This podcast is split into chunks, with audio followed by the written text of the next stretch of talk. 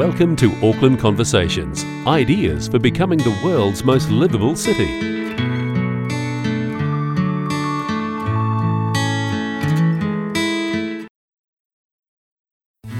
You've been listening to the podcast of Auckland Conversations, brought to you by Auckland Council and our sponsors Jib and Resene.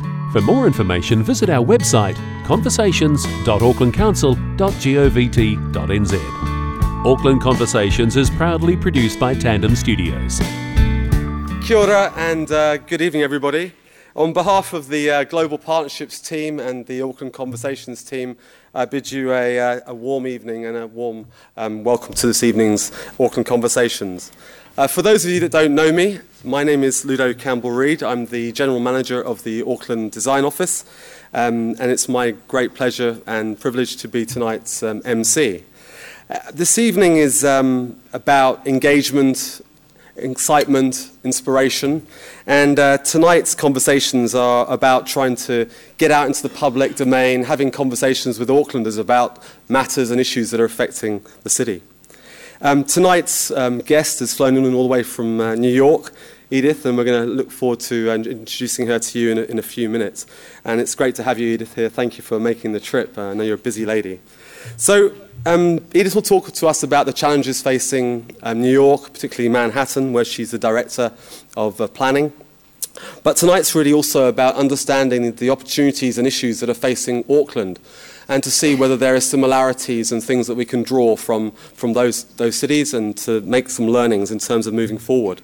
So, to all of you tonight, thank you for turning up. Um, there's about 800 of you here this evening, which is uh, fantastic. And uh, it's just great to have the conversation happening across the region. It's great to be engaging with the community of Auckland. So tonight we're going to be uh, engaging in a, a, range of ways. Um, we'll be joined with a, a, small panel discussion at the end of, the, of Edith's presentation. So I just before we get into that, I'd like to just send a very warm welcome to two very cool people. One is to John Duguid, who's uh, General Manager of the Plans and Places Department. John's going to be joining me uh, as a panel discussion a bit later on. And also to Adrienne Young Cooper. Adrienne is uh, Director on the Hobsonville Land Company uh, currently and uh, doing some incredible things with the Crown. So they'll be joining us up on stage with Edith to talk a little bit about the challenges and opportunities facing Auckland. Um, before we move on, I just want to make a very big thanks to uh, the councillors um, who've turned up today and local board members, particularly um, uh, Councillor Chris Darby, who's the chair of the planning committee, um, but also to uh, Pippa Coom from the Waitemata local board, but also Councillor Denise Lee, who's going to be giving the vote of thanks towards the end of the evening. Thank you for turning up and being part of this conversation. It's really important that you do, and thank you for your support and ongoing support. So, just a few housekeeping issues before we get cracking. Um, as I said, I'm sort of the hors d'oeuvre, and Edith is the main course. Um, in the unlikely event of an emergency, um, an alarm will sound and will be directed out of the building by the ushers. Uh, the bathrooms are located near the bar uh, to the back of the, of the auditorium, uh, which is on the left as you leave the room. And finally, please could you turn all your mobile phones off uh, so we don't get interference with the um, broadcasting because we're actually broadcasting this live, not sure to who, but to the world. Um, and it's really a big part of the, the New Auckland Conversations program whereby we are videoing and filming these conversations and they are available live um, around the world. So there'll be people from all over the place uh, tweet, um, turning in. If you, for those of you on Twitter, uh, there will be a range of uh, Twitter handles which will pop heavily, hopefully. Um, tweet madly and let's kind of create a Twitter storm about tonight's conversation. So, look, putting on all these important talks um, and engagement conversations would not be achieved just with sort of ratepayer money alone. This is a big program, and uh, I just want to make a particular um, call out and shout out to the private sector teams and organisations that get behind us every single time to help us bring these to you. And so, particularly our sort of overall sponsors who are Resene, uh, would you mind putting your hands together to thank them very much?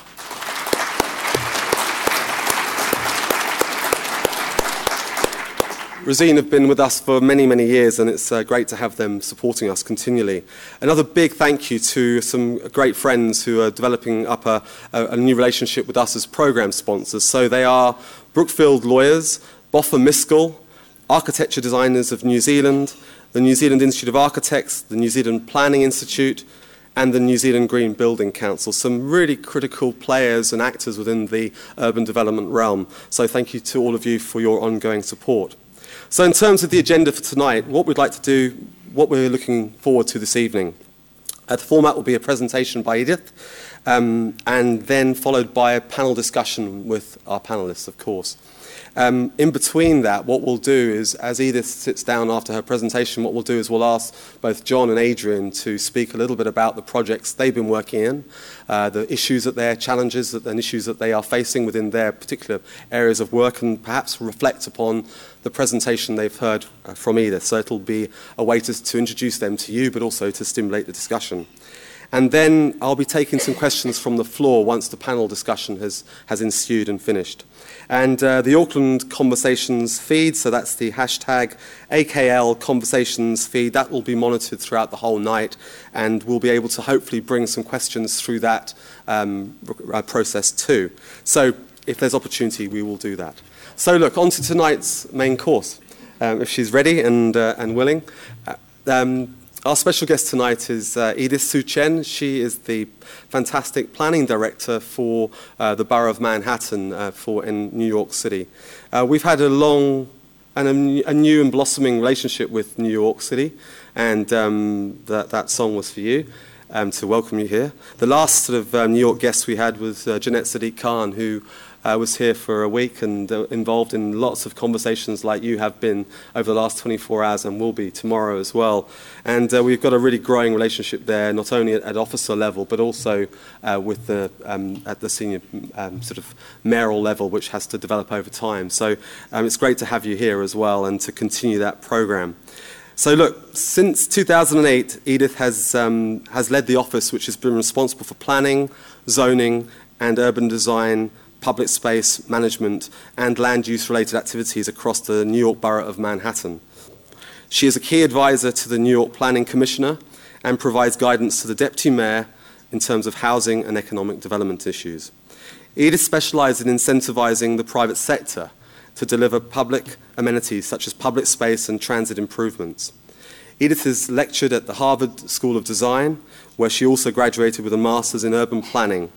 She's also a frequent panelist um, at urban development and design conferences.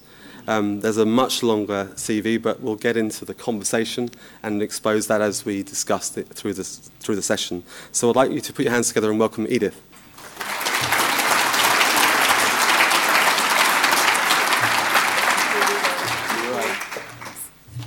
Wow.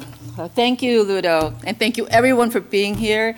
Thank you to the council and uh, for inviting me to be a, a guest speaker at uh, Auckland Conversations. It is a thrill and an honor to be here.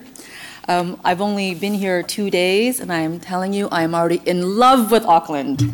it's not every day I can open my curtains and I can see volcanoes and harbor, harbor, harbor, harbor. I mean, it's just amazing. Um, but I don't even have a chance to be homesick because there are also some great reminders of New York City for me here. I see a lot of similarities. Um, immediately, I was blown away by the multiculturalism of the city and uh, the mix of the old and the new in, in your physical uh, built environment. And there's a very strong sense here of we're not done and we are as- aspiring to do more. And that's definitely a, a, sensibility and ethos that we have very much so in, in Manhattan and, and in New York City. Um, of course, we've got more in common. Um, maybe not so readily apparent, but we can certainly feel it. You can feel the energy. Um, we are growing cities, Auckland and New York City. And uh, with that comes challenges, certainly. Um, but with those challenges come opportunities. And it's up to all of us to step up. And are we going to grab these opportunities and uh, start to innovate and start to find ways, new ways maybe, or new old ways of accommodating this growth? Um, before I go into um, the projects I wanted to talk about tonight, I just want to say a little bit about uh, New York City, although you may all know this already, I've, i find New Zealanders to be so incredibly well traveled and so knowledgeable about the rest of the world, which I can't really say about Americans.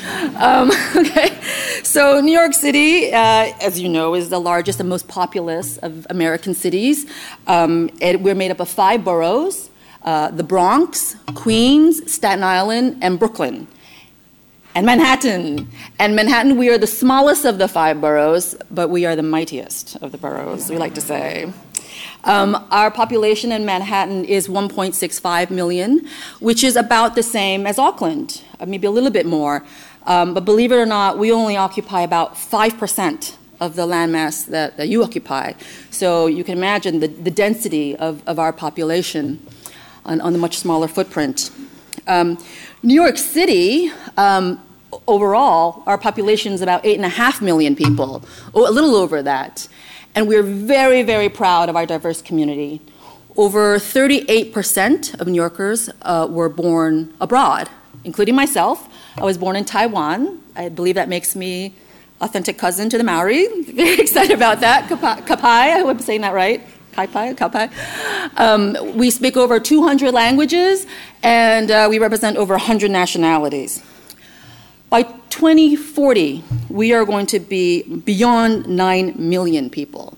I mean, we've been growing so quickly. Since 2010, we've already added the entire population of, of, of the equivalent of Wellington.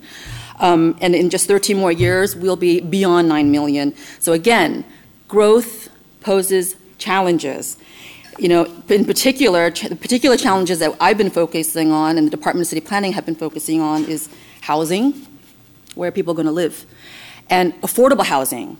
You know, can the housing be accessible um, to, to all? Um, there's also questions of infrastructure capacity. Um, when uh, Mayor de Blasio came into office, he uh, was already anticipating this growth, and at the outset of his administration, um, established a comprehensive plan called New York City, One New York. And this was a plan for a sustainable and equitable city that addresses the social, economic, and environmental challenges ahead. And he established um, questions um, to which there were uh, measurable goals that we were trying to achieve over the course of the next decade. And he put 72, 72 city agencies to work on over 200 initiatives. And where does the Department of City Planning and I, as the uh, a planner for Manhattan, fit in all this? Um, again, just to look at Manhattan, you, you, all know it's an island. We are an economic and cultural powerhouse. We house many Fortune 500 companies and new companies. We incubate lots of new businesses, and uh, we are home to amazing educational, medical, uh, cultural institutions. But we are also a borough of neighborhoods. A lot of people live in, in Manhattan, and we want to make we at the Department of Planning want to make Manhattan, continue to make Manhattan a great place to live, work, and play. So, um, the challenge to us is, you know, how are we going to accommodate this growth? You know, we are looking to, uh, we are creating what we, what we believe are bold new innovations in planning and zoning. And you know, I remember when I started out as a city planner 20 years ago, when I said the word zoning, I would I, I could see eyeballs literally going back into skulls, like, oh, zoning so boring. But zoning is actually an incredibly powerful tool to get what we want. It's a powerful tool of the public sector to leverage the private sector to deliver public amenities. And we've gotten so much more sophisticated with zoning over time. In the beginning, you know, when zoning was first established many decades ago, it was quite a blunt tool. We said, okay, let's control bulk use and density. And now we're doing all sorts of very clever things with zoning. Um, the three projects I want to talk about today are um, Greater East Midtown, Hudson River Park, and East Harlem Neighborhood Study. And within the context of my talk of these three projects, I will talk about some new tools of zoning and in particular, um, how, we're, um, uh, how we're stepping up our engagement with the community, with the, broad, with the broad stakeholder group, and how we're looking to them to do a lot of pre planning work in advance of our planning work. Um, and we'll, I'll also talk about new tools and new mechanisms to get dollars into, into, our, into the public coffers, and these dollars are coming from the private sector. Okay, so let's start first with Greater East Midtown.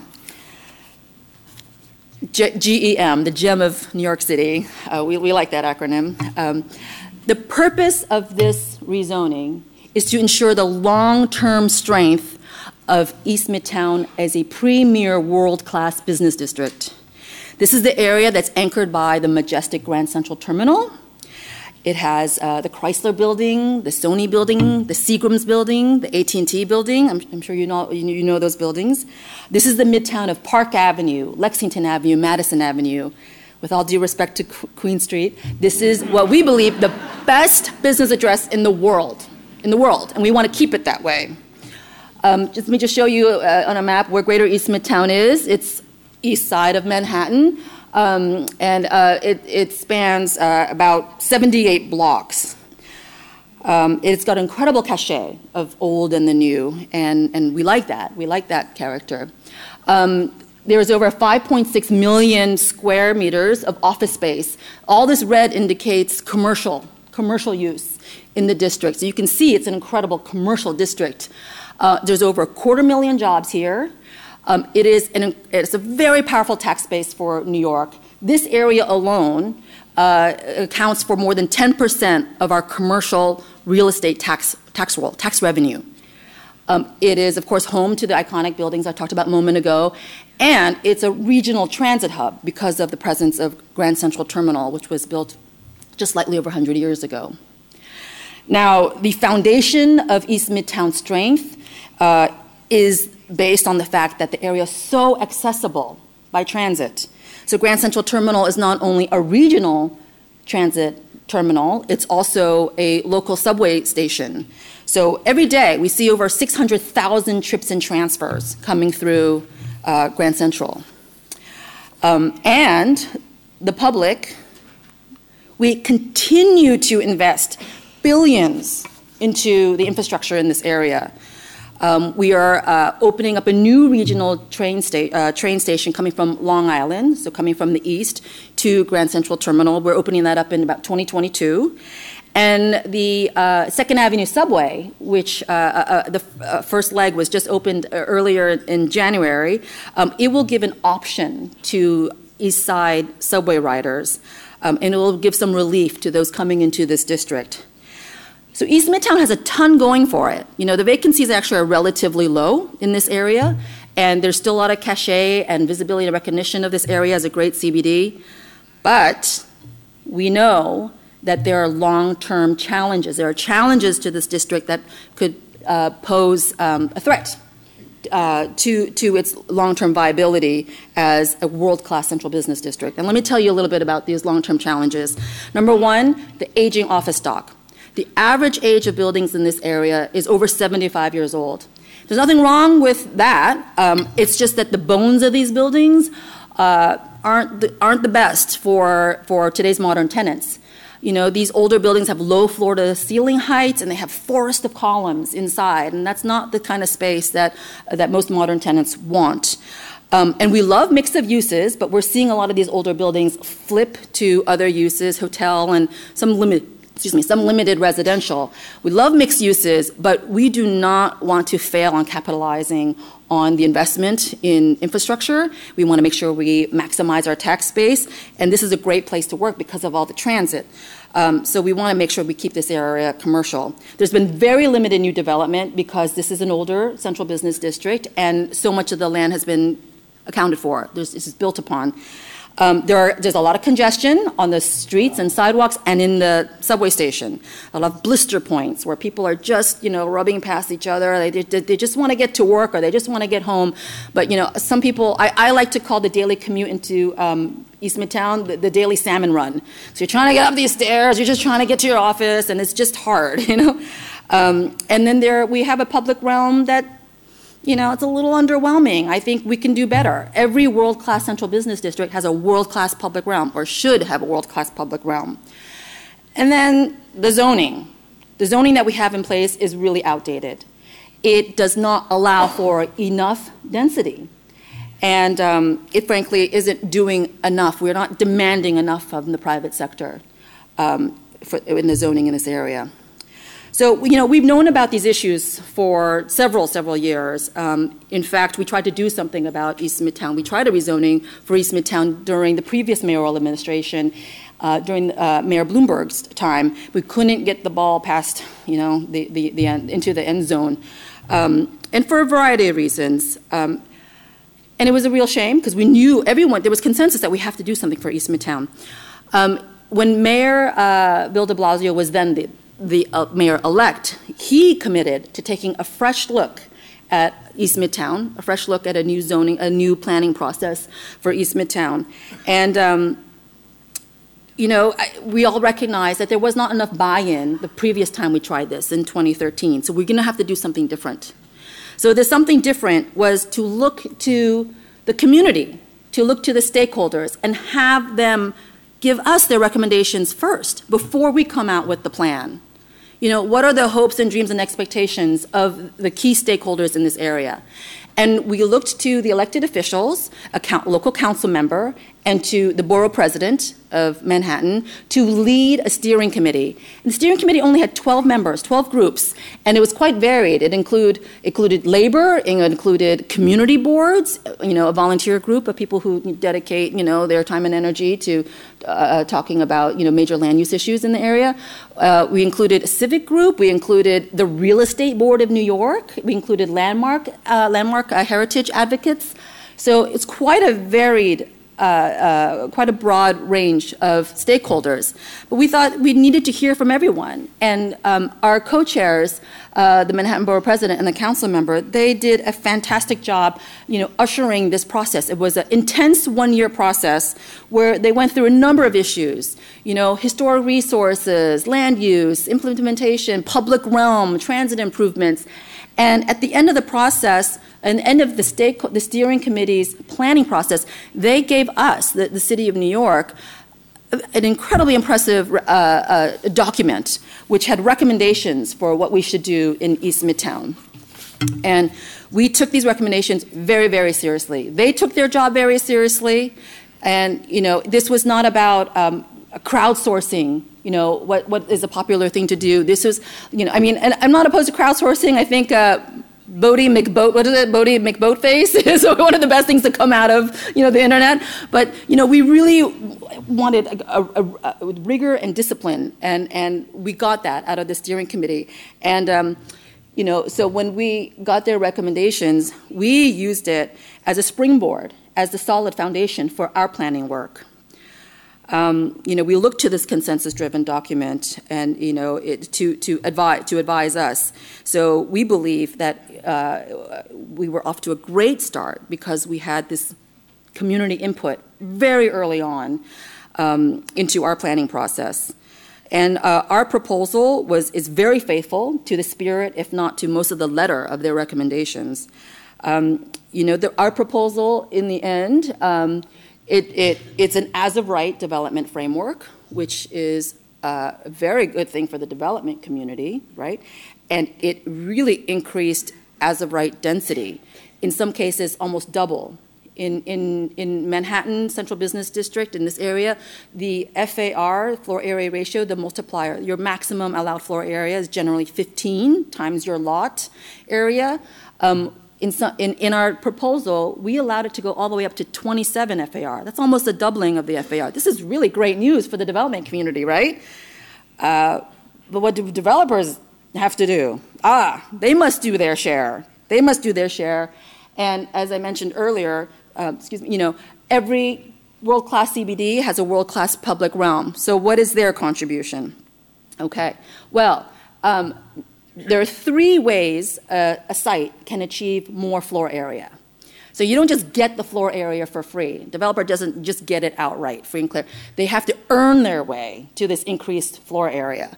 So number one, they could do transit improvements. They could just go right into the subway stations, you know, working with the Metropolitan Transit Authority, and they could make improvements to the subway stations, to the mezzanine, to the stairs, to you know, you name it, um, and they get credit for it, and that credit is floor area.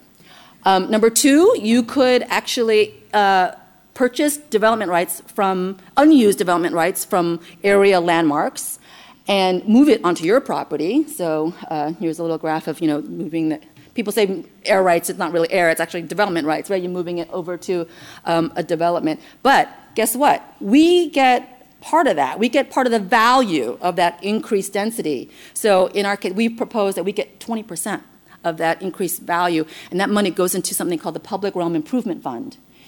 And same thing for rebuilding. This is a little bit more technical, but in, in New York City, um, in, in this area, we have a lot of buildings that are built beyond the 15 FAR maximum, and that's a big disincentive to refresh a building, to take, to take down a building if you can't even achieve your old FAR. Let's say you had an 18 FAR building, and the, on the books we're saying you can only do 15. You're not going to take your building down and lose those three FAR. But that was the past, and now we're here. Now we're trying to innovate. And we're saying, yeah, you can have it. You can have it back. You can have your 3 FAR back. But part of that value, you've got to contribute into this public realm improvement fund. So we're going to get a lot of we're going to get a lot of money into this fund, um, and this fund is going to do a lot of things. Um, you know, we're expecting hundreds of millions of dollars to go into this fund over the course of a couple decades. And uh, we we want to uh, invest in the public realm. You know, these are just some ideas. I know Auckland, you guys are doing amazing work in your in your streets. Um, you know, so we want to pedestrianize some plazas. We, we already have some of this work underway. Of course, Janette Sadik-Khan did an incredible job. Um, you know, getting this to be a, a, a great, an embraced concept in, in New York City, taking back the street for pedestrians. Um, maybe we'll have some shared streets. I've seen some really nice shared streets in Auckland, um, and also just doing some bulb outs and some traffic calming. And this is money that we didn't have before, right? The public said we didn't have it. We're, we're not taxing anyone. We're not increasing taxes. We're just we're getting it out of out of p- private development. So we're very excited about that. And of course, there's all the transit improvements that that could be uh, handled through either the developer just does it or um, the fund will pay will pay for it. And we know we feel very confident that this is going to work because we are, are we already have a very successful test model.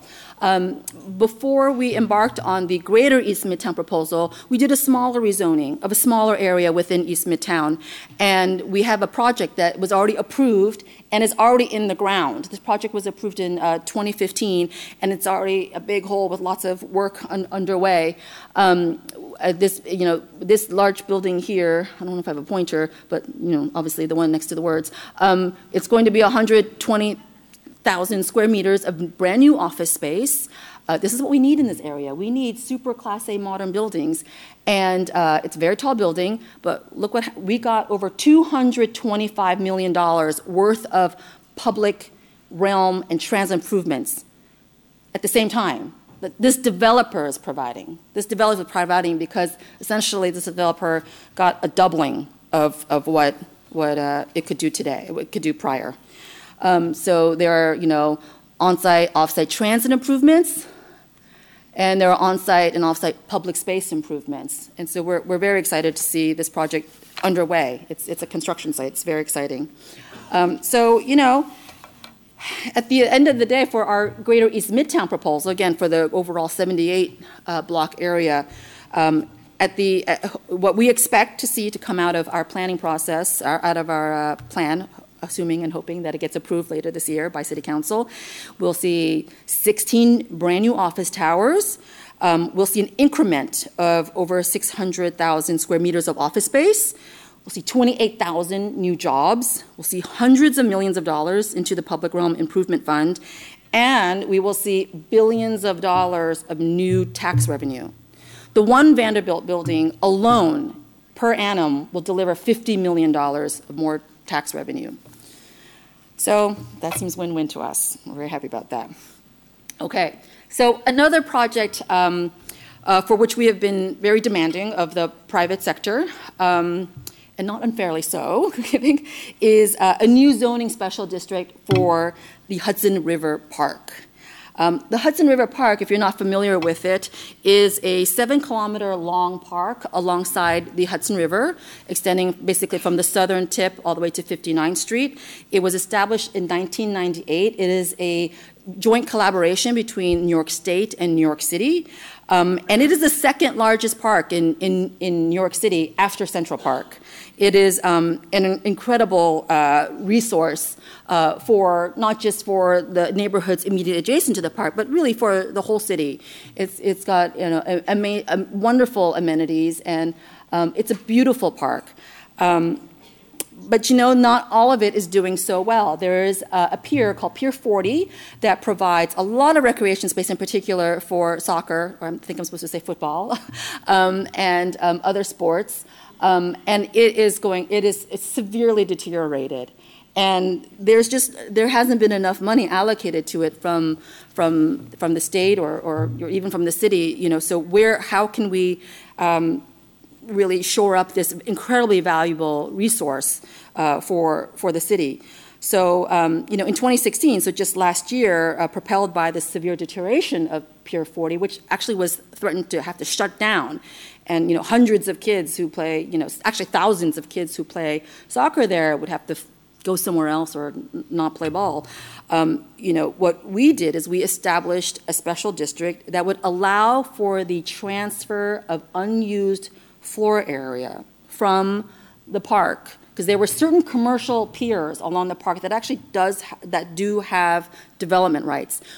Uh, the state had preceded us and, and, and, and adopted an act, a legislation to allow for the transfer, and then we followed the state to uh, create new zoning that not only allowed for the transfer, but also was very demanding of the transfer. So um, oh, so our first project, uh, which was just approved in December, half a year ago, um, it, it, what it did is it moved uh, two, I think 200,000 square feet of unused development rights from Pier 40. You can see that big square over there on the water. Moved it over uh, the West Side Highway and onto um, a site called Saint, formerly St. John's Terminal. It was a warehouse site. And the result is the approval of a, a new mixed use development called 550 Washington. So the developer was granted a rezoning from a manufacturing district to a mixed use district, a commercial district that allows for residential. Um, and as part of that special permission, um, the developer is required to make a contribution to the Hudson River Park Fund. Big contribution, $100 million. $100 million to fix Pier 40. Um, and uh, an extra special thing. So, uh, I should have shown this slide. This is this is uh, one of the this two towers out of one, two, three, four, four towers that would be allowed at 550 Washington. Um, in the case of a residential development on the site, which which we anticipated because it's just it's a great site for for brand new residential units, 30% of the units are required to be affordable. 30%, and um, you know, it, it, the, the, the, building also includes indoor public recreation space and, and public access areas. So again, through zoning, we're very demanding of, of, of, the developer. And, you know, developer, you know, they're going along. They want this, you know. So we know this is not an unfair deal if developer is coming along with us. Um, so we're, we're very uh, proud of this um, pro- project. And we have more opportunity to, to do the same, to do more of the same.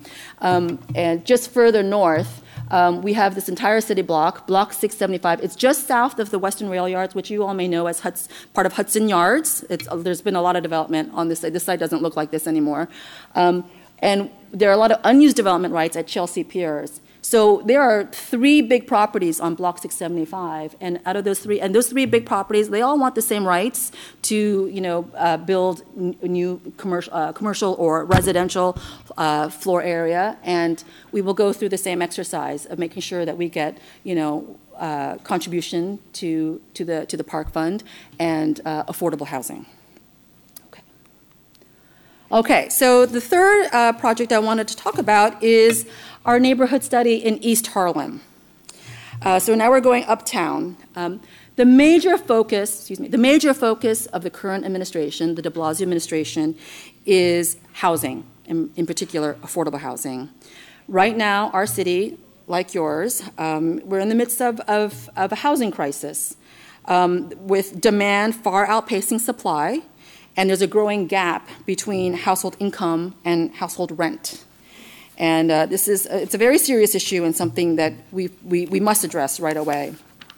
Um, when uh, the mayor came into office, um, he put uh, uh, his deputy mayor, uh, Alicia Glen, and Department of City Planning and the Department of Housing and Preservation to task on coming up with a, a vision, a housing plan for New York.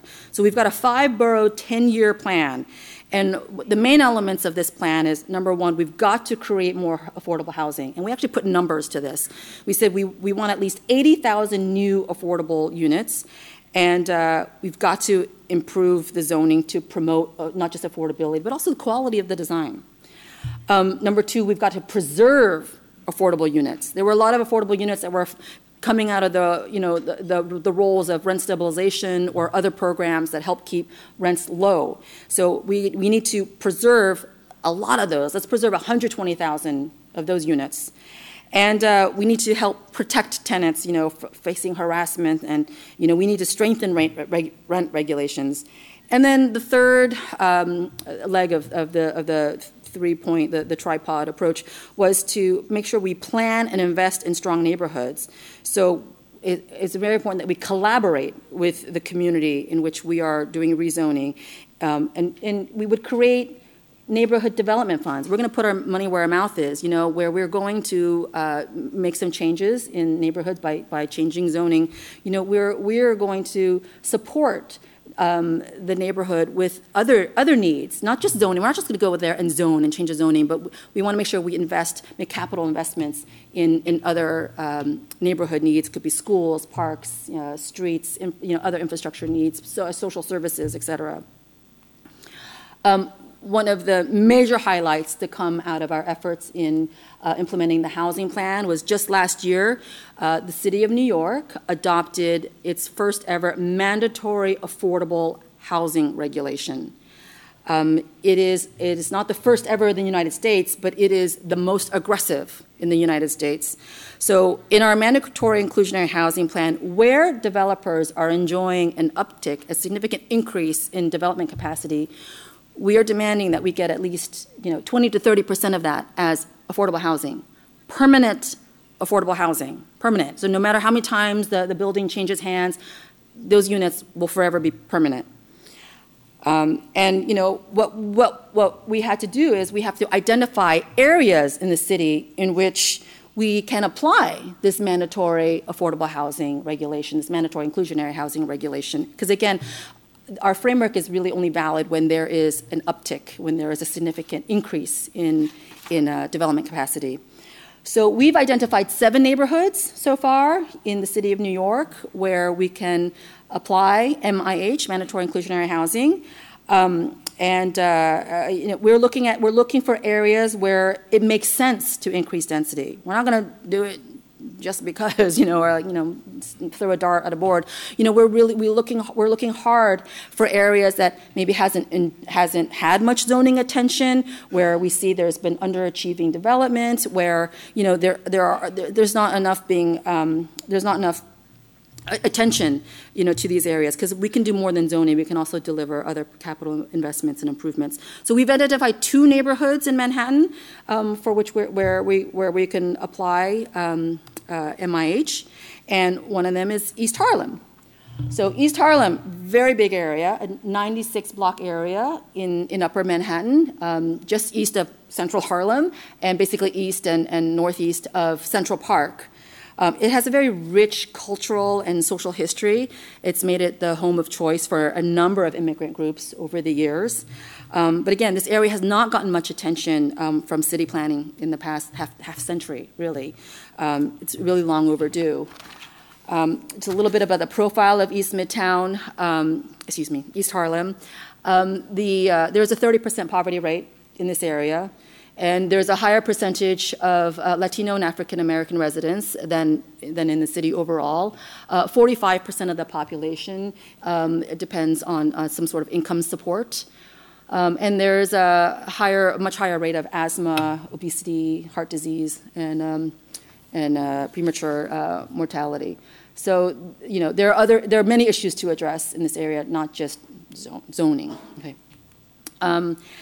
Housing what's happening here in East Harlem, like all of Manhattan is pretty hot. You know, there's just only so much floor area, only so much land to go, to, left to go, and so there is current real estate pressure. But what we're seeing is that buildings are getting built, um, but they're all market rate. You know, because existing zoning doesn't demand that much. It, um, so it's allowing these buildings go up with only market rate buildings and sometimes luxury buildings, and it is fueling this, this, this kind of real estate activity is fueling the, feels, the, the fears of gentrification. So we want to we want, we want to do something right away. Um, you know, we had already launched the East Midtown Steering Committee process, and we thought it was very successful. Um, this project is, is, is a, about a, a year uh, staggered, not, not, quite a year, staggered after the East Midtown proposal. But we said, let's, let's try that model of the community steering committee here too. And um, so Melissa Mark Viverito, uh, she was she's been an amazing leader on, on the steering committee, and she assembled uh, project partners. So she's also partnering with the Manhattan Borough President, the local community board, and a, um, a, a, local civic, uh, an activist group, um, Community Voices Heard.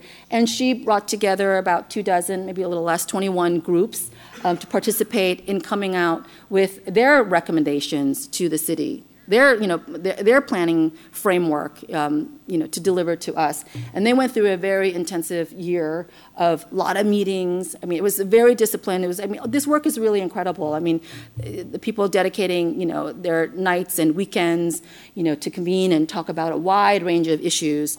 Um, and it wasn't just a steering committee. I mean, they, they did they did meet very regularly, but they also opened up certain sessions to the broad, to the community at large. And we had over 1,500 East Harlem residents come to various public uh, visioning workshops. Um, there were over, you know, over, I think there were close to uh, 50, uh, 50 or 70 meetings over the course of the year where the steering committee met and were super disciplined. And um, the work, you know, they covered a great deal of subjects.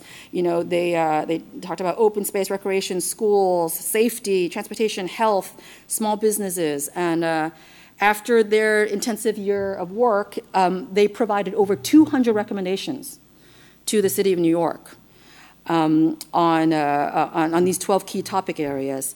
And, you know, we can't do everything. We can't, we can't do it all. Um, but we at least know what our priorities are in the community. Um, and it's been an incredibly helpful tool for us as we shaped our, our, our plan. Um, oh, sorry, just to, for a moment. Um, the steering committee, they had three main objectives when it came to land use recommendations. And that was um, number one, please preserve important East Harlem buildings and, and reinforce the character. Number two, and this was, this was huge, allow for increased density. Allow for increased density in select places to create more affordable housing and spaces for jobs. And so it was, it's, it's very reassuring to hear that the community itself is, is, is, is okay with that. They're okay with increased density because it means more housing, it means more space for you know, economic endeavors, for commercial endeavors, for jobs.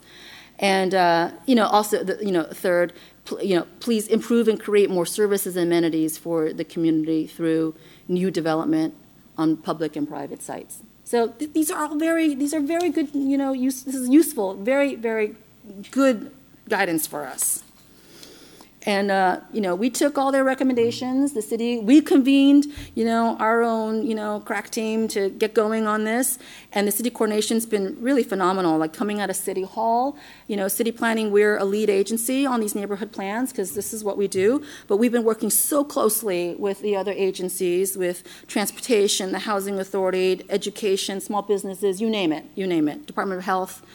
And um, we've come up with uh, you know, a rezoning proposal um, where we are targeting certain, you know, streets for more density, um, certain streets for more housing, certain streets for more mixed use, certain streets for, you know, more uh, uh, highlighting, really emphasizing this area's potential for uh, to be a regional transit hub and to be uh, an amazing regional central business district. You know, we've done all this because we've got we've gotten some great guidance from the community, and you know, we are planning professionals, and so you know, we are using our own expertise, of course, too. Um, and as you know, the plan is not just about rezoning, though. We at Department of City Planning, that's what we're focused on. We're looking at the zoning, um, but we are working with the other agencies to make sure that there's a huge, there's an overall package there's a package that goes more than that, that's just more than zoning. We can't go to a neighborhood and say, we're going to upzone you, thanks, bye. You know, it's really important that, that we provide, you know, uh, uh, you know, an overall package and we, and we hear what's important to the community. Um, so again, I, I mentioned this already. We had, this is not big, you know, a, a, sledgehammer like approach to the zoning. We really looked at each corridor, where we should focus housing, where we should focus, um, uh, uh, you know, preservation. You know, this is not just about upzoning. We also uh, identified areas where we think the, the scale should be kept lower, where maybe there should be a height limit. You know, and so it was nice to have that that balance too. And I think I think everyone appreciated that we weren't just all about you know upping upping the density. Um, the Second Avenue subway is also part of this plan. Uh, Second Avenue subway is coming. You know, it, it still may take decades, um, but we are we are accommodating for its expansion and growth into East Midtown um, by making sure that you know uh, we we build it into zoning in advance. So we're not, for example, we're not going to penalize developers for providing space for a vent shaft or an entrance to a subway station. So this we can build right into zoning. Um, I mentioned earlier that East Harlem has the potential to be uh, a regional commercial district. It certainly does. There is a regional rail station here in East Harlem. This is, uh, if anyone's a little bit familiar with um, Harlem, this is 125th Street and Park Avenue. This is the, the, the, the shed over the regional rail, rail station. You know, we believe density belongs at transit that's a great place to put density. So we've actually uh, uh, we're proposing a new new zoning envelope and new zoning densities um, to allow for for the new uses here. And there's also going to be um, a base requirement for commercial floor area. First, you have to provide a certain amount of commercial floor area before you can provide residential, um, because we think that's that makes the most sense at, at a regional um, train station. Um, but as I mentioned earlier, there are some other areas of East Harlem that are um, you know not appropriate for intensification. Um, there's a there's a really you know beautiful sense of you know there's a lower scale you know here in this case we've got a row of beautiful brownstones, and so our proposal uh, also includes preservation strategies. So you know in this case you know we're providing a maximum envelope you know basically the maximum box in which you can put a new development, and that's shown here in in the blue dashed. So it's um, you know a multi a multi prong approach, different approach. Um, uh, in, the re- in the rezoning. And at the end of this all, um, after the, re- the rezoning is approved, touch wood, um, you know, it's expected to spur to, to create over 3,400 new units of housing um, over 11,000 square meters of commercial uh, space, uh, new stores and new restaurants, and uh, oh, excuse me, 25 over 25,000 square meters of office and industrial space, and uh, uh, new stores and restaurants, and um, you know we're very excited about that. So. So those are uh, just you know a handful of projects that that we're working on right now that include within them some new tools of how to get more from the private sector and how we also have to deliver more. So it's not just about you know getting from the private sector. Like we're demanding more of ourselves to the public sector. So you know we're it's our our plan our neighborhood plans are not just about zoning anymore. It's a comprehensive full spectrum of of of, uh, of public goods and amenities, and um, we're also you know making sure that we contribute financially. You know, it's, this is an important thing to do. So we are creating a neighborhood development fund for each of these neighborhoods that we're going into. So I think, you know, my message overall is um, it's, it's, it's good to be bold. It's good to reach, you know, far and, and, and, and high. And, uh, you know, I think every, every, every major city is, is, has these challenges, right? These growth challenges. And uh, it's a really important time for us to be ambitious and to be aspirational. Um, there's no harm in that, right? Um, and I, again, I do, I do feel and sense this camaraderie between Auckland and, and New York City, and I've really enjoyed the past two, two days. I've only been here two days, learning about uh, what, what you've been doing, and I hope to learn more about what you're doing. Um, and I promise I will be an ambassador of Auckland when I go back to New York City. So now, thank you very much for your time and your attention. Thank you.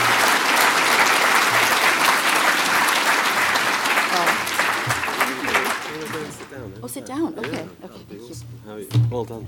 Thank you. You.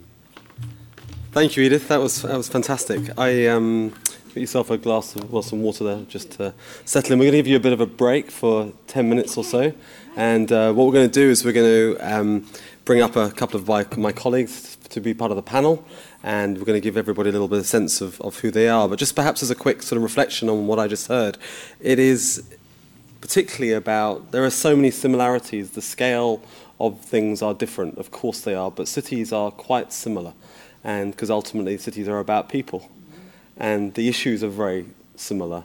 The, the conversations around NIMBYism and so forth are not in my backyard, but, but actually NIMBYism is just real people with real issues and they're fearful of change. And so it's really interesting, and I think we need to think about how we engage, and I think that's a, a big piece of the piece. But one thing I wanted to reflect on was your point about the yawning around the zoning, which is interesting because I think that, that planning does need to change and does need to step up. Uh, it is complex. Cities are complicated. And it requires great skills. And I just was thinking about the type of planning that we needed um, more professional, um, more commercially savvy, um, more innovative, more practical. As, as you, know, there, you need to be, you need to have both, uh, more collaborative, um, and be current, and also reflect the community you serve. And I just suddenly thought, you know, you're, you're a you're a wonderful ambassador to all those things. So I think you you provide a great sort of um, sort of role model for that type of conversation. So I think that's important. So therein lies the opportunity for planners to be more central to that conversation and lead it, as you said. So that's my observation. So what I also was reflecting on was we have a little, an island called Waiheke Island which is one of the most extraordinary places on earth. But thinking about scale and density, you could fit Manhattan on Waiheke Island, which is not what I'm proposing. But the point, I'd seriously lose my job. I, he's lost it. He's been drinking again. Um, but what I would say is it's just around utilizing land more efficiently and more carefully. And uh, you have done that in Manhattan because the land is, is finite. And so it's about working more smartly. So there's another theme that, that comes through. So, look, whilst we have a little break, um, I'm going to invite up um, my colleagues to uh, come and talk to you. As they come up, so John and Adrienne, do you want to join us on the, on the stage? I'll talk a little bit about Adrienne first. So, um, Adrienne Young Cooper. Um, is the, has been the chairman of Housing New Zealand um, for the Housing, New Zealand Housing uh, Corporation since August 2015. Um, Adrienne also served as the uh, deputy chair of the Auckland Waterfront Development Agency, and so we worked uh, really closely together for many, many years. Um, she also chaired the Hobsonville Land Company Limited for five years. And um, if you all know the Hobsonville Point uh, development uh, initiated by the, the previous Waitakere City Council, I would believe is, what, and in conversation and in partnership with the Crown, is one of the best projects in New Zealand in terms of interdisciplinary, multi-agency um, funding and um, operation. And I think it just becomes this benchmark, and uh, there's a question in there uh, for later. But she now remains as the director of, of, the, of the land company. Also, Adrienne served as the deputy chair of the Auckland Regional Transport Authority, which she replaced, which replaced Auckland Transport. So a huge background in not planning, but delivery, but also transport. Um, for those of you that don't know, but Housing New Zealand is the New Zealand's largest social housing provider with over 60,000 homes across the country under management. Uh, the government recently announced its largest home building program in the last 50 years. That was just last week, and we can talk a little bit about that um, uh, as we move forward. But it's the biggest uh, housing building program in the last 50 years. And the Hobsonville Land Company and Housing New Zealand uh, are going to be leading that portfolio. So they lead that portfolio and that conversation um, in Auckland in terms of delivering affordable housing and also uh, general housing. Hobsonville Point is just 20 minutes drive northwest of Auckland City Centre and is now a very short ferry ride away, which again is also part of the, the choices that we need to do. The scale of development is very significant for New Zealand. Um, a decade from now, Hobsonville Point will have 4,500 homes, and its harbourside location and character rich streets will be home to more than 10,000 Aucklanders. So, Adrienne is going to talk a little bit about the work that she's been doing, the pieces of delivery that she's been involved in, and then a few reflections on the, the link to what she's heard from Edith. So that's um, so. Next up would then be John Duguid. John is a colleague of mine in the Chief Planning Office, uh, led by uh, uh, Jim Quinn, who's the Chief Strategy Officer, who's here tonight as well. So it's great to see you here tonight, Jim. John is the, has been a planner for about 20 years now. He, um, he was the lead planner for the former North Shore City Council and has worked and led on projects such as the Albany Centre development. And prior to the formation of Auckland Council in 2010, he was the Auckland City Council's planning manager in downtown Auckland. During that time, John's team was responsible for progressing changes to the planning rules for Wynyard Quarter. And again, um, Edith talked about the sexiness of zoning. I mean, it doesn't sound sexy, but without John and his team doing the plan change, we wouldn't see Wynyard Quarter that has developed down there today. And understand the details of zoning and planning and the rules and the tools, again, we wouldn't see Wynyard Quarter in the way that it is delivered today. So planning is bloody key. Um, so more recently, John has had a really challenging role, which is probably one of the biggest kind of guess, career highlights of your time, John, which is leading alongside Penny Pirrit the, the new unitary plan. And um, he's also currently the general manager of the Auckland Council's Plans and Places Department. John is a passionate planner. Um, he's a great supporter of urban design and also understands the importance of planning in terms of creating vibrant, economically, environmentally, and socially sustainable communities. So those are your two um, extra sort of colleagues and, and partners for the, the panel conversation. So John, um, who's up first? Is that you, John? Are you ready? So you've got some slides as well, haven't you? So do I click that on for you? Let's hope it is you first. There we go. You've got about five minutes. How does that sound? Planning history, go. All right. Uh, good, good evening, everyone, and um, thank you. What a, what a build-up, and um, what a hard act to follow, uh, Edith. That was um, fantastic. I had, I did see your slides yesterday, but um, great to hear you actually talk to them. So I've got five minutes roughly to try and draw some links between the bold planning in Auckland that's taken place in the last five, ten years, and some of the um, themes and projects that you've talked about, Edith. So here we go. Let's see how I, I go with that one. So look, who are we in Auckland? Um, this slide here really just talks about us. You know, in terms of our population, almost 1.6 million people now in Auckland. Uh, we're all pretty familiar with that. Um, the other key thing there 39% born overseas um, which, just talking to Edith before, I think 38% for New York City. So we've got some parallels there, but in terms of the population, much smaller than New, New York City as a whole. And I just did some quick um, planning geek maths before um, Edith. Um, with New York City as a whole, I think you said about 750 kilometres squared.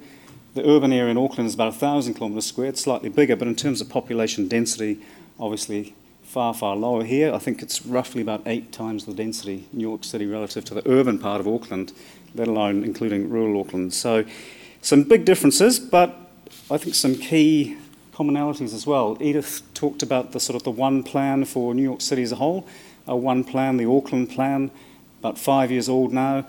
Many of you will be familiar with its key themes, but you know, pretty bold at the time. The compact city approach, the 70-40 split that you might have heard about, with 70% of Auckland's growth ideally within the existing urban footprint. So that's a much denser city picking um, up on some of the New York City themes around upzoning and intensification, and we're all pretty familiar with that conversation in Auckland as it unfolded and continues to unfold. So that's our Auckland plan. It's going through a bit of a refresh at the moment, um, so you'll probably hear about, more about that over the course of the next uh, year or so. But some strong themes around the importance of the city centre uh, some expansion to the north and to the south in the greenfield areas, but really building on our 10 metropolitan centres, the Albanese, the Takapunas, the Manukau City Centre, the Hendersons, the Newlands, and so on, where some great stuff's been happening. But what can we do uh, to leverage more out of the investment, uh, public and private, in those locations? So I guess my key project, along with many, many others, uh, and I certainly don't try and take any credit for, for it because it was a huge, huge effort by not just council staff but um, all of Auckland to really um, get their heads around what this uh, unitary plan might be. Edith, for your information, it's, it's basically it's like a, a, zoning plan for the whole of the region, but it also has a whole lot of environmental and heritage type controls in there too. So it's pretty comprehensive and it, it does very much pick up on the Auckland Plan theme of providing more capacity for housing in the right places, but also preserving the places that Aucklanders value for their history and, and their environmental um, qualities. So that's the, um, the unitary plan basically was a, was a huge exercise. We have it now in place. It's, it's pretty much operative and fully enforced. There are a few appeals that are holding some things back, but we'll get there pretty, pretty soon. And um, yeah, some of the development opportunities are certainly being taken up, including by Housing New Zealand. You'll hear about that shortly from, from Adrienne, but many, many others are starting to see the possibilities under the unitary plan. But it's not all about capacity and growth and intensification. It's also about protecting, as I said, the qualities that Aucklanders value about Auckland and good design. Another key plan from my point of view, um, and I certainly had very li- limited involvement in this plan, but it was the City Centre Master Plan. It came out shortly after the, um, the Auckland Plan came out, so roughly 2012, 2013. You know, I think it's a very bold plan. It did build on much of the thinking that happened prior to that, but, you know, some of the key um, key things that the city centre is grappling with. Um, this is a nice little graph here that shows the, the significant increase in residential population. I heard before that that uh, 2030 estimate of 45,000 residents, we're almost there already in 2017. In six months, that's the estimate. So this graph is well and truly out of date. So at the time council was formed with the amalgamation, we were roughly 25,000. We're, we're up to 45,000. So big change for the city centre. Uh, 60 odd thousand students, that would have increased as well, and 90,000 workers. So, yes, the city centre is important, um, and the city centre master plan has some really big, bold moves about stitching the, the, the core of the city centre into the waterfront, um, about uh, the, the sort of eastern and western sides of the city centre being stitched in, and also st- stitching, using that word again, but really connecting the city centre to its fringe, Parnell, Ponsonby, the Newton area. Huge opportunities there to get greater connections, more walkable pedestrian connectivity, and also public transport. I won't go through all of the big moves, other than to move in very quickly to, um, I guess, some of the success stories. Shared space in, uh, in Auckland has been a real success. I think places like New York City would probably acknowledge that we are, you know, blazing a bit of a trail, setting some great examples with um, some of our shared space. And that stat's probably out of, out of date as well 10% increase in foot traffic on Elliott Street. I suspect it's far more than that. So there's an ongoing uh, public space improvement program in the city centre, funded through a targeted rate, so different funding mechanism, but um, there is that dedicated fund to continue to roll out some of the public realm improvements in our city centre. Um, so where are we off to next? The waterfront. Um, some great stuff been, has been happening there over the last five, six, seven, ten years. Um, at, at, the, at, the, most, really, it's been a pretty rapid transformation of the waterfront, but particularly in the, um, I guess, the flagship Wynyard Quarter area. Uh, mentioned that I previously had a role uh, in terms of taking the zoning changes through to take from an industrial area into more of a mixed-use, vibrant place that we're starting to see today, and that's been picked up by Panuku, our CCO, and some great stuff happening there. I guess one of the key thing, themes here is around you know uh, public ownership of the land uh, made a huge difference. If that land wasn't owned by the public through Ports of Auckland and regional holdings, and then onto the public of Auckland, uh, we, we wouldn't have seen that transformation in quite, quite, the same rate. And I guess the investment in the public realm enhancements, the pub, public realm improvements, um, big public investment, but you can just see now the unprecedented private interest and development happening at Wynyard would not have happened without that upfront public uh, commitment um, to be the catalyst, I guess, for the transformation of Wynyard. And as we all know, it's a place that Aucklanders are starting to really love and enjoy. And I was sort of casting my mind a bit back a bit further. It's, it's not too long since the, the Britomart development is, is only about um, 10 to 15 years old in terms of the, um, the original master planning, the development agreement. Really great example um, of a, a good, solid public-private partnership enduring with strong heritage um, preservation, restoration, um, public realm improvements, spaces, and, and, and the key one, of course, is that um, bringing the train station right in underneath Britomart. All of that is only just over a decade old, so there's some pretty bold stuff has been happening in Auckland. And so if you move outside the city centre, we've got those 10 metropolitan centres and our town centres, just some very quick examples of that um, public-private um, investment. We have New Lynn here with the um, changes to the, um, the rail, brand new rail station, um, library, civic space, and you get uh, a developer, I think it was Infratil, uh, going in there and, and doing a, a decent, uh, pretty high density development to really um, start to transform uh, New And then down in Manukau in the south, again, the investment up front in the, the infrastructure with the rail um, extension connecting in there, and then MIT seeing that as a huge opportunity to really um, bring the student population right down in. And that's, this is probably a fairly unique example globally of a, a train station embedded in the heart of a university, both developed in sync at the same time. Probably are other examples, but that's a, a fantastic one to start transforming um, Manukau. And so, just to conclude, um, New York uh, City, this is one of your most, uh, I guess, famous um, recent, um, you know, uh, spaces that's totally transformed. Um, and I guess while we don't have too many disused rail tracks in Auckland, like the High Line, High Line in um, New York, we do, of course, have our very own um, light path, Te Ara I Whiti, um, as an example of just taking a piece of disused infrastructure and giving it a new lease of life with the pink um, walkway, cycleway there.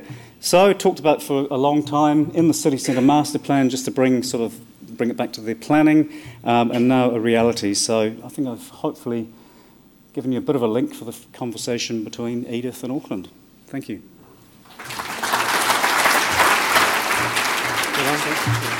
That's great, John. It's uh, difficult to uh, run through the planning history of, of uh, Auckland in five minutes, but you did a, did a great job. So, look, next up is Adrienne. Adrienne really is here um, to provide a, a, a, sort of, I was going to say private sector, but, but she has. But primarily, she's speaking tonight on behalf, really, of the, the Crown sector, the property development component of, of the Crown work.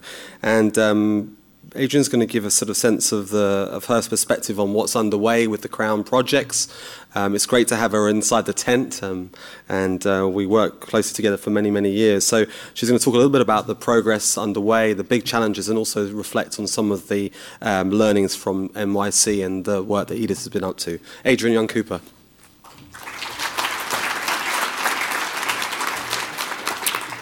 Uh, well, it's actually it's, um, fantastic to be able to um, come out from a huge um, load of planning. Um, so I'm the third planner, um, but um, I'm at that stage of my career where I'm pretty interested in doing and implementing. And so that basically is the work that I'm very involved with. It's an incredibly exciting time for Auckland. There's just the most incredible transformation going on with huge projects um, and I'm going to talk about a couple of them. But actually, it's like all change, you know, it's really, really painful. Um, you've got to actually do um, a lot of, um, you know, digging, digging, digging up of things and a lot of disruption of communities, a lot of disruption of places.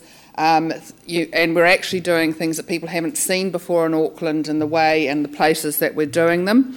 And I think this is going to be a little bit of a theme, um, I think, for the next four or five years until we just get used to the fact that things are changing. And it's really wonderful that there's this huge body of Aucklanders who are so interested in what's happening in our city.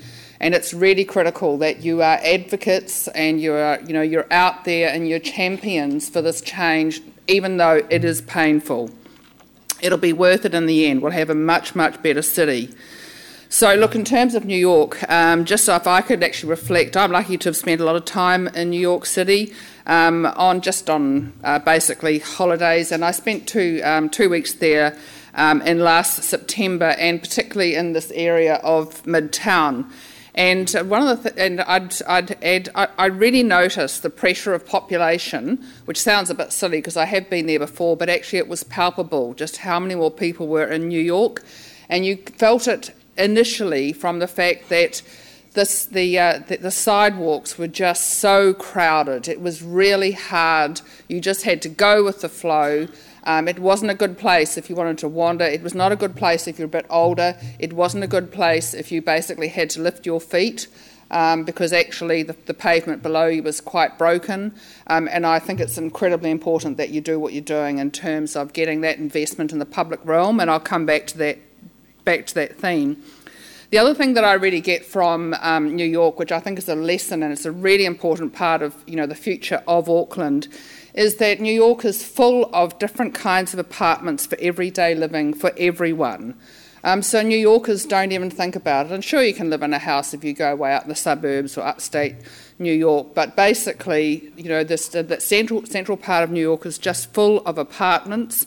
And actually, Auckland's transformation is on the way to an urban city. It's not all about apartments in the central city, it's about actually apartments everywhere. And I want to talk a little bit more about that. So, um, Hobsonville Land Company and Housing New Zealand um, are part of the Crown family, and we're certainly pay, you know, playing our part in terms of addressing more housing for Auckland. We've been working on Hobsonville Point um, now for about 10 years, five years of planning and five years underway. Uh, almost a thousand houses built there now, but it takes a long time. The planning is now getting faster and faster and faster. We have been working on the Auckland Housing Program, which is a very ambitious 10 year program um, with Housing New Zealand for about two years. Um, and we are already underway with the implementation. If I talk about the Auckland Housing Program first, we had to actually analyse every last piece of land that Housing New Zealand owns in Auckland. It's not a just um, a theoretical um, exercise, and we have had to say what is the development potential. We then had to do all this work with the unitary plan, and thank you, John, um, for the wonderful result that's been delivered uh, through that unitary plan. It's a start for the transformation um, of Auckland, and it has given significant capacity for increased housing uh, particularly in the areas of um, highest demand within the existing urban areas. Um, so we've been working on this. We've got our first four years of the Auckland Housing Program uh, very much uh, underway. We've got a lot of our resource consenting has already been done. Uh, we've got a lot of our contracting uh, underway, and you'll start to see, you'll starting to see in the newspaper various discussions of various developments. Um, there are also um, developments uh, uh, um, all around Auckland all starting to actually happen. In terms of some of the suburbs which have got relatively high densities of Housing New Zealand um, homes, we are actually taking the Hobsonville um, Point approach and we are doing integrated master planning the first one that has been talked about a lot is Northcote, and that is well underway, and we've already got our first housing underway there as well. Um, and we have uh, Akarana in progress um, and are still working on the master planning for that, and there are um, quite a few more where we've started to do our initial work. By June 2020, we expect that we will have delivered or enabled our first uh, 6,700 homes of social, affordable, and general market. And just turning quickly to Hobsonville Point, uh, hands up people in the room who have not been to Hobsonville Point. Okay, well, um, there are not that many of you. Um, for the rest of you, could you go back? because it basically changes every week. Uh, and, and there is just, we, we have been, say, we've done a lot of work there. Basically, we've got four and a half thousand homes to be delivered there. We've got almost a thousand homes complete. But the really interesting thing is that actually, of the ones still to come, we've got over a thousand apartments. Now, this is a master plan community. Nothing happens there by mistake. Everything has been thought through. Uh, the mix of community, the mix of household types, and actually that integrated development, working with both the, the land development and also the housing development, is actually very complicated and takes a lot of resource and it takes a lot of working with the private sector who've stepped up pretty amazingly um, to really a whole new kind of development. Um, I do want to just, um, uh, in my, my, my closing point, my big idea I know you're going to ask us about, but I'll just give a little bit of a, um, a, a little bit of a flavour of it. Going back to the theme of apartments, we hear, you know, about apartments. They're so convenient, you know, lock up and leave. Well, actually, apartments are not for locking up and leaving. They are for living in and staying in and actually building in terms of communities. So we have to start thinking not about an apartment development. We've got to think about start thinking about communities which have got lots of apartments in them. What that means for the community. What kind of amen- you know what kind of amenities. What kind of streets. Um, what kind of things can we do that basically create a different kind of community? And I think we can learn a huge amount from New York um, because you wouldn't say that New Yorkers were short of community. Thank you.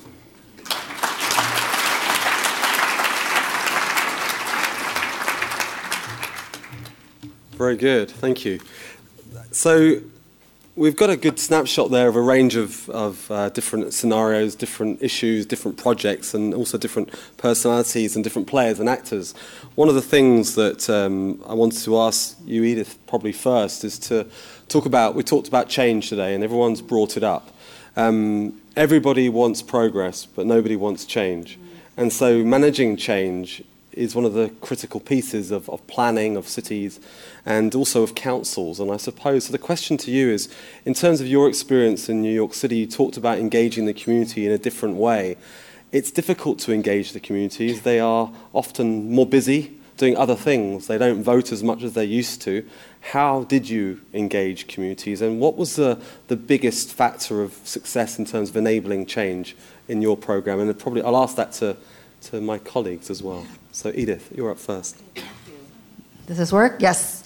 Well, thank you for that question, and thank you, John and Adrienne, for your presentations. And I, I keep, I'm just nonstop absorbing. I'm, I'm loving all this. Um, it's uh, Adrienne. You mentioned the pain of growth, and I, I certainly did not mean to make it sound like what we're doing in New York City is easy. It is very painful. It is. You know, people don't like change.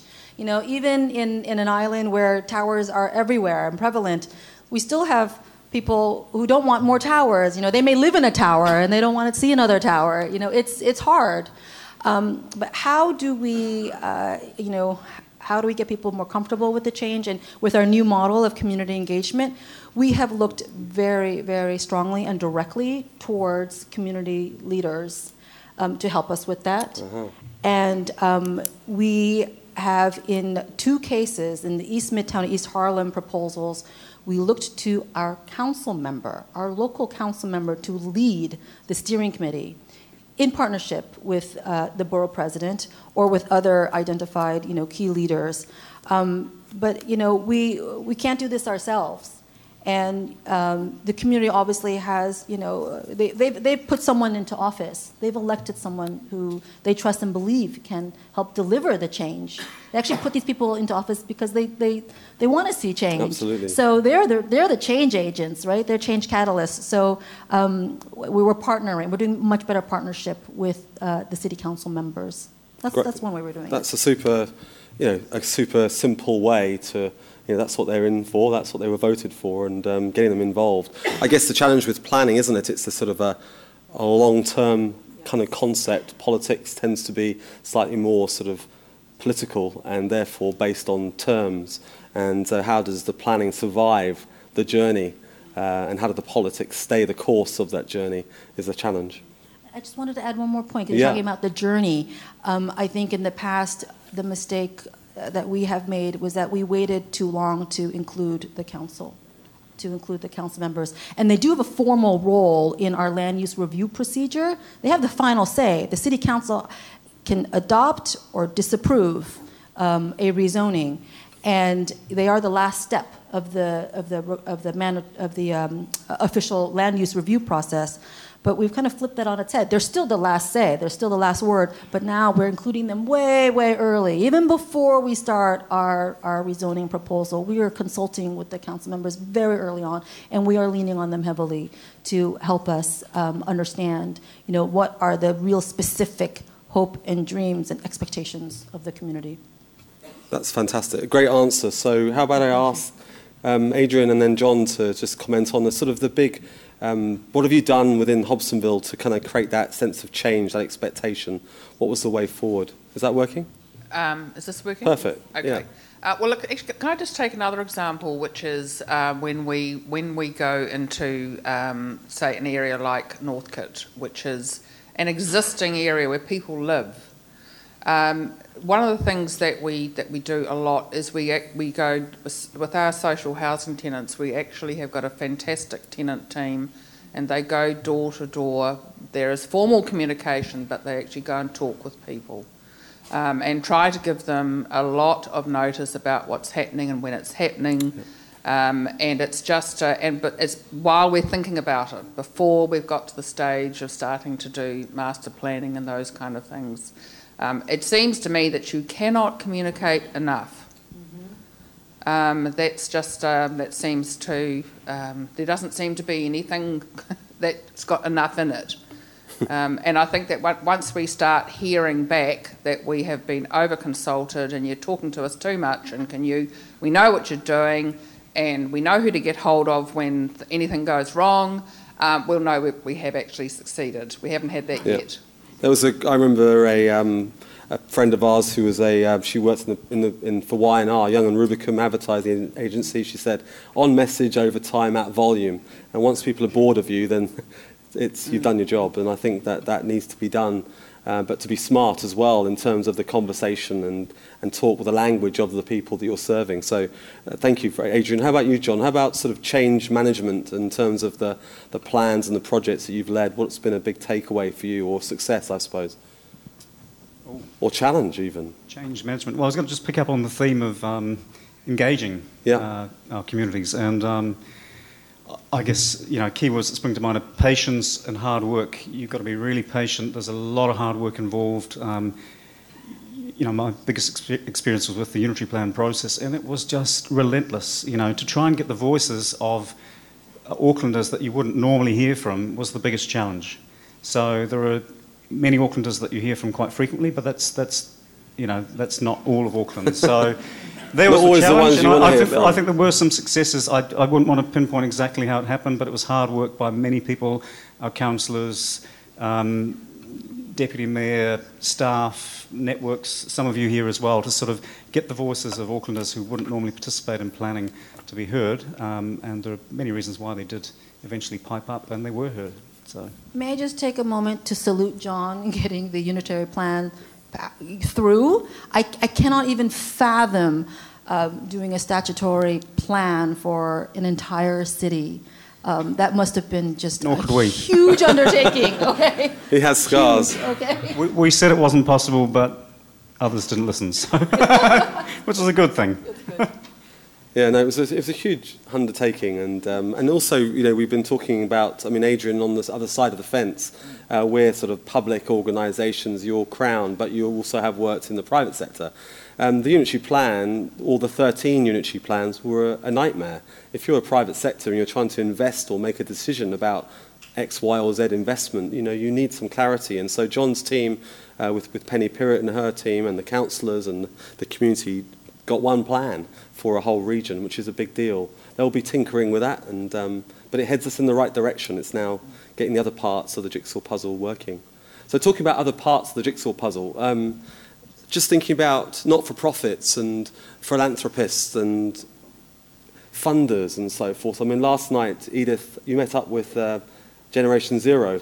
You know, do you have, these guys have been pretty important in the, in the, in the change, the behaviour change conversation.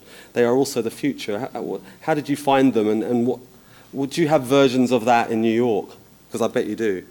We have versions, but boy, was I super impressed by really, yeah. Generation Zero. Incredibly impressed. And, you know, I met with uh, probably about eight members of, of the group. And I cannot believe the savviness yeah, yeah. Of, of Generation Zero and how effective they are in getting their message and building bridges and getting, you know, their, their, their, uh, their message across by, uh, you know, probably make, making visible partnerships and probably making some behind the scene partnerships.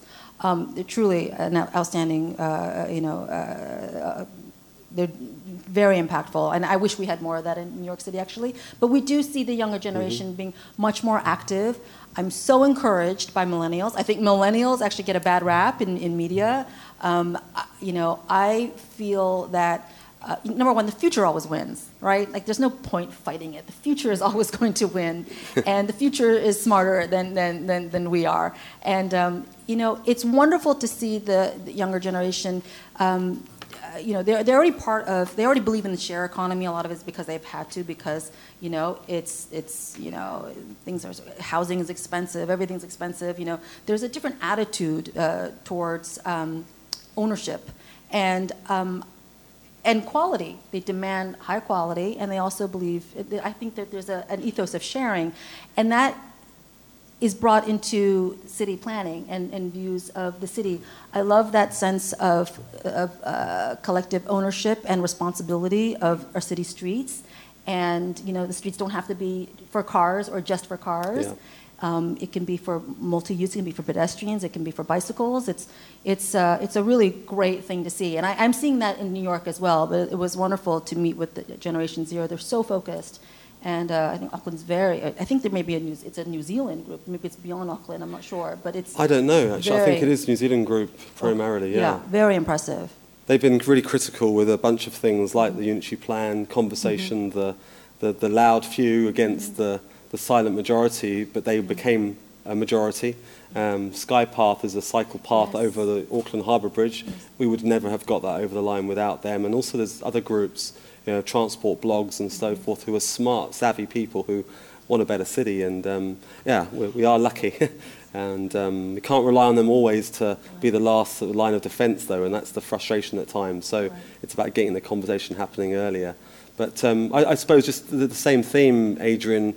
How are you engaging with the, the sort of younger communities which are going to be looking for new types of housing that you are trying to build? Are you building the right homes for the future without knowing what the future will bring?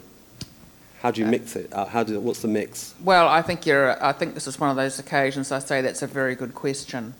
um, but I would, I would actually observe um, at Hobsonville Point, which um, I've done that thing and have um, voted with my capital and gone oh, to live you? there. Uh. Um, one of the things that I love about it is that it's full of young people. Um, and there are lots of conversations, and the community is very connected with Facebook. And so I sit there and actually observe a lot of uh, a lot of conversations amongst people about how to live in a much more dense, built-up community. Um, so look, I'm, I guess I'm I'm actually taking part in the experiment um, and so far, it's um, it's going pretty well. Um, but it's and people are very very active in terms of how they want to form up this new community. They seem to. I mean, people haven't had the choice of a planned um, terrace house type typology um, over you know d- sort of dozens and dozens and dozens of of homes, the little pocket parks and those kind of things where it's been thought about at the beginning it's not something you've actually had the opportunity of doing before in, yeah. um, in New Zealand. Um, you had to have your quarter acre section to have a bit of open space. And so people are learning how to actually um, share these communal spaces. There's a lot of learning going on, but we all talk to each other. So we ask each other. And we talk, you know, and, and the youngsters, they all talk to each other. And they tell me, so thank you. That's oh, John. I'll, I'll, let you off that one. I, you probably come back to it in a second, but we're going to break out to a few questions from the floor um, as we do that. So who, who's first? Who's got a? am um, just trying to struggle with the. The, um, where's the ladies with the other lady right at the other lady right at the back? Is there a, is there a microphone? Um, just as we come to you, madam, um, I was just thinking what I think as a rule, a super rule, which would help, is every developer that built a home had to live there for two or three years, almost like a, a golden handcuffs. Because I think that's, that's practicing what you preach, and I think there's a lot of developers that would never live in some of the product they build. So I think that's perhaps a little rule we could write into the, the new unitary plan, John. Lady at the back. Um, I have a Hello. question for Edith. You talked a lot about housing affordability. What does that mean in terms of numbers to purchase and or to rent? That's a very good question. Thank you. Um, when we talk about affordability, we are keying uh, the rents to income. So, in the case where a developer is required to provide, let's say, 20, 25% affordable housing, um, that housing has to be available to a family that makes uh, 60% of the area's median income. And in the case where a developer uh, is providing 30% affordable uh, housing, um, that affordable housing must be available to uh, families of three that make 80% of the area median income. Um, so, you know, we key it to, to, to income. Um, I don't have the exact numbers uh, in my head, but that, that's how we that's how we that's how we designate. That's how we under, that's how, that's what we say. What we mean by when we say affordable housing.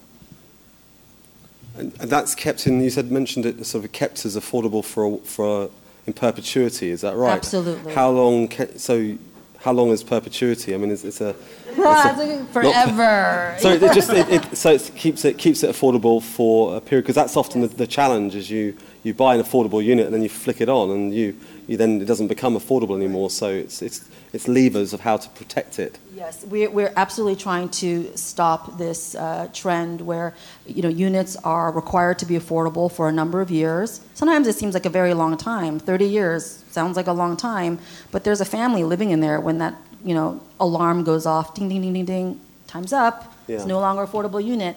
So we don't want that to happen anymore. So when we are um, requiring affordable units, we really mean that these are forever. And um, you know, it, it, it, we, we've done it already, and so we, we know that it works. Um, we haven't done it to great to as great extent as we're doing it today, but there are there are some projects that have done the perpetuity and, and they're successful. Okay, great, thank you. John's going to just Yeah. jump in a If bit. I can John, just break with protocol and just jump in here with a question for Edith. So we tried that in Auckland through the unitary plan, and the, and it's gone. It's not. It didn't survive the, the process of submissions and a hearing and so on. Uh, and the fear essentially was that it would just put, push the prices of the remaining units or dwellings higher. So. How have you dealt with that? Have you heard that argument before? It was exactly the same method, in perpetuity, at a price fixed to average incomes, um, but the fear was that that would simply push the, the balance of the dwellings up. So that's. You know, we yeah. heard we heard that argument. We did lots of economic analysis. Um, it take, we took we, we took apart you know all that analysis, and you know the market the market rate units are they're going to be what the market rate units are, and you know it doesn't seem we we found that people are still going to rent them. They're still going to go in them, um, and uh, it's we're really we're our economic analysis bore out that even providing this 20 to 30 percent was not going to kill the project. But we're very protective of that 20 to 30 percent. You know, some people criticize the city for not being more aggressive, for not uh, demanding 40 or 50, 75, even 100 percent in some cases. But it, the more we demand, the more um, infeasible the overall project becomes. So we believe we've hit just the sweet spot. This 20 to 30 percent makes the project still it's still viable, and it doesn't doesn't crush you know the, the, the overall project and make the market units you know too expensive. great question. So there's a, I think, Graham. I can't see you, Graham. Hi. Um, I just want to challenge a comment that was made by Adrienne. She talked about there'll be apartments everywhere. I think that's the wrong language to use. Um, even if you built, say, 40, 50,000 apartments, that would only be 10% of the housing stock in Auckland. Most people would still be living in the conventional houses or maybe the sorts of um, apartments and things that we've got used to, the low-rise things.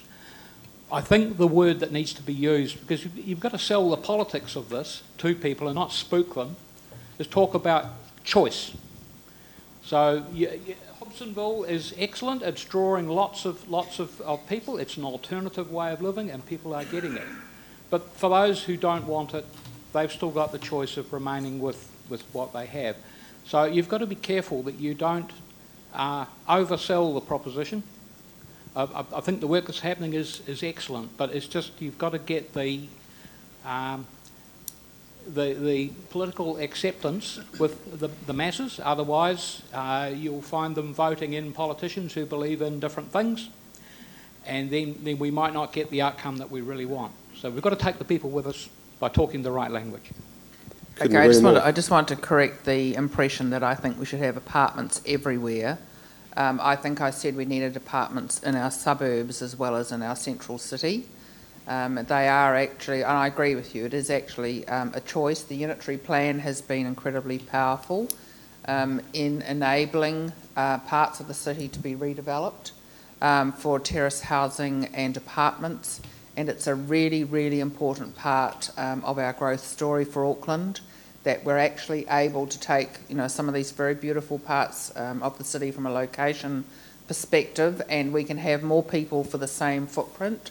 Um, and we will actually have a really, really interesting city with more people and uh, more interesting communities. Uh, that doesn't mean to say the houses aren't still going to be there. Of course, they're going to be there. It's all in, in the unitary plan. Okay, thank you. Um, there's a lady in the middle at the back there. Is there any ability to get, get a microphone to her?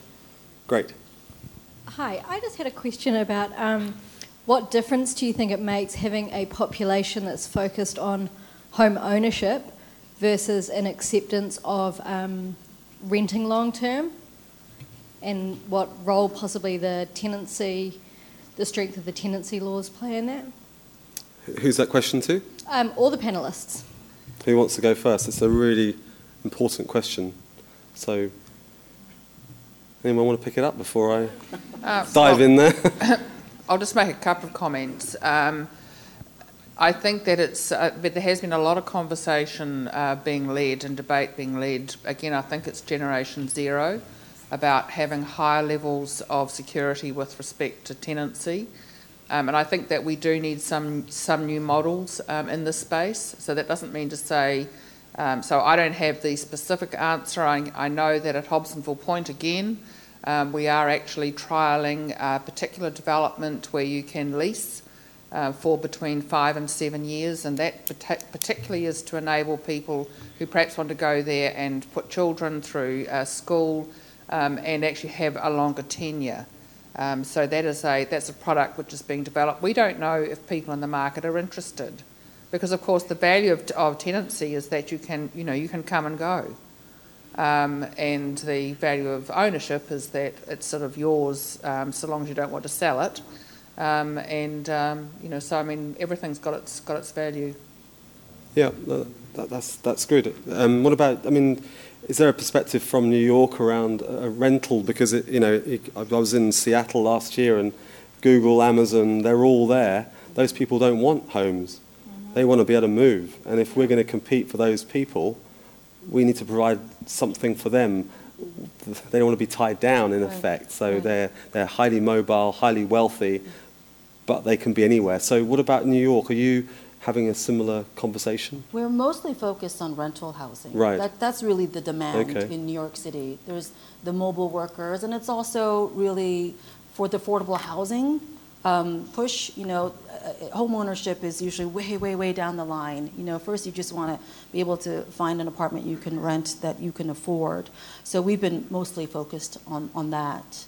Um, it, okay. it hasn't really. Uh, it, when we when we're doing our planning, we we, we are thinking more about rentals, and um, we have you know we we we've got more work to do when it comes to uh, home home affordable home ownership opportunities.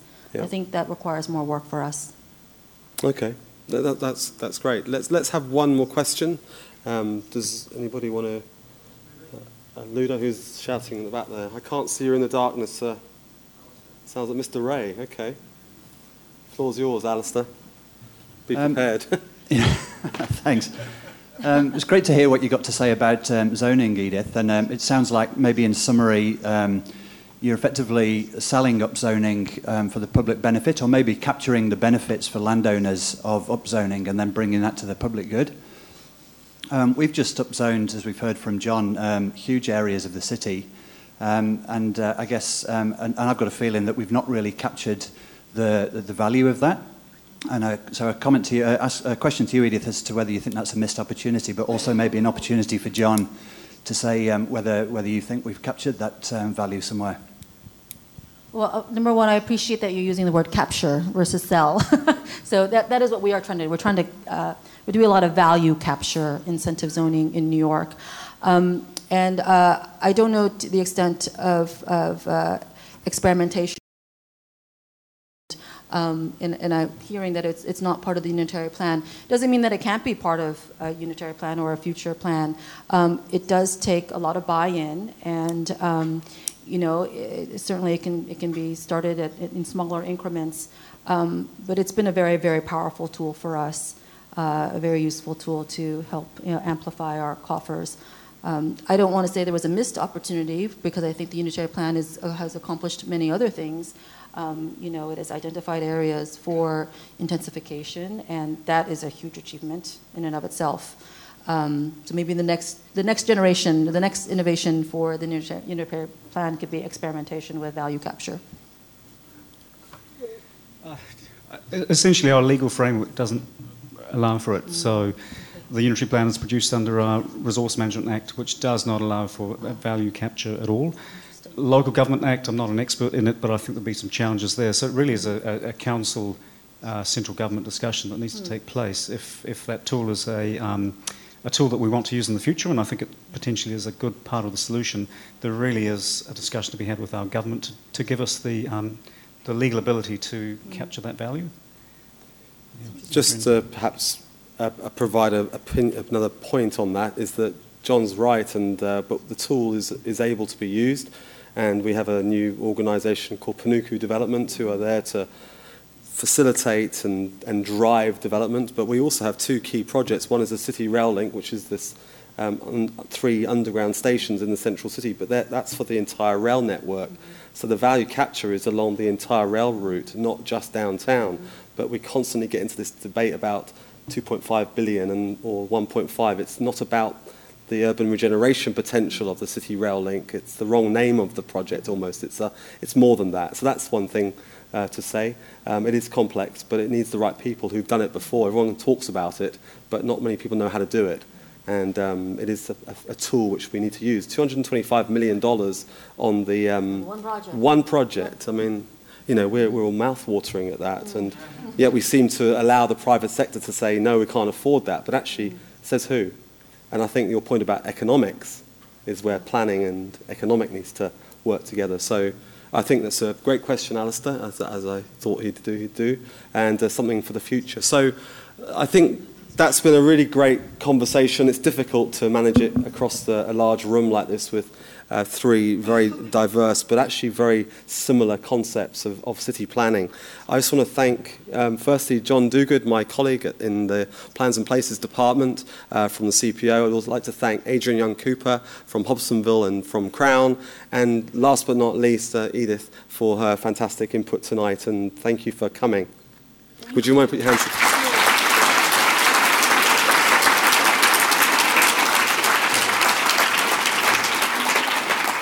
So before we go tonight, it's a really important piece of the conversation is a, a vote of thanks from uh, one of our senior politicians in the organisation. And we talked about the politicians; they are the ones who make the decision at the end of the day. We provide them with best professional advice, and they can make a call um, either way. So we're very lucky tonight to have Councillor Denise Lee here tonight. Uh, Denise is the deputy chair of a a new committee set up under the, the new mayor, uh, Phil Goff, um, which is led by Councillor Chris Darby. So Chris is the chair. He's here tonight as well. Uh, but Denise is going to give the vote of thanks. I, I don't want to go for a long sort of spiel on your CV, but I just want to say that um, Denise is the, is the, as I said, deputy chair of the planning committee. She's also the councillor for Mangakirkia and Tamaki. Um, which is in Auckland as well. Um, Denise is interesting because she's been a really passionate supporter of the urban design program. And um, one of the things that we did a few years ago was my team and a whole range of volunteers went out, undertook a, a Jan Gehl public life survey.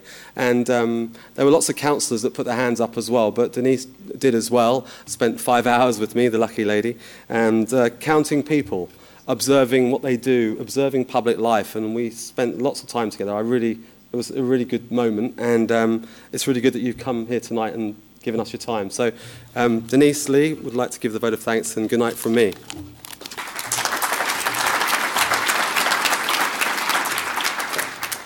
It was a good moment, Ludo, a five hour moment. um, every positive event deserves to end on a positive note, but they're not going to be my words, they're going to be yours. Um, when you get elected, you have to, especially when you're in governance, you have to um, handle two concurrent streams risks and opportunities. And which stream do you think gets the most airing? It's always the risks. So, on a positive note tonight, let me just recap a couple of words here. Edith, you said great places to live, work, and play, bold new innovations, powerful tax base, world class public realm, 28,000 new jobs, great guidance from the community. We can do more than zoning, we can deliver capital improvements. And my two favourites I promise I'll be an ambassador for Auckland. And volcanoes, harbour, harbour, harbour. that, that, that's a very quotable quote right there. Adrienne, incredible transformation, huge projects. We'll have a much better city. Start of transformation for Auckland, create a different kind of community. And John, our internal favourite, strong themes, great stuff happening, leveraging more, opportunities taken up, protect qualities Aucklanders value, blazing a trail, vibrant spaces. Thank you. All progress must sit on positivity. Ludo, uh, the masterful provoker of thoughts that you are, thank you for a thought provoking uh, session tonight and your hosting of that. Edith, you've made the trip to our big little city, delayed flights and all, um, and it's been an ab- absolute pleasure to host you. We will indeed quote you on your ambassadorship for Auckland. Um, Adrienne and John, we've needed your insights for our Auckland context here tonight. Thank you for your energy and commitment to our journey ahead. Um, elected members who are here tonight with me acknowledge you. Three of us were acknowledged. There might be some more in the room. Um, my apologies if there are. And finally, to all of you here tonight, very much appreciate your time and your presence. Um, farewell to you and to our online audience who are enjoying the live streaming of tonight. If you're a sponsor and supporter of Auckland Conversations, we salute you.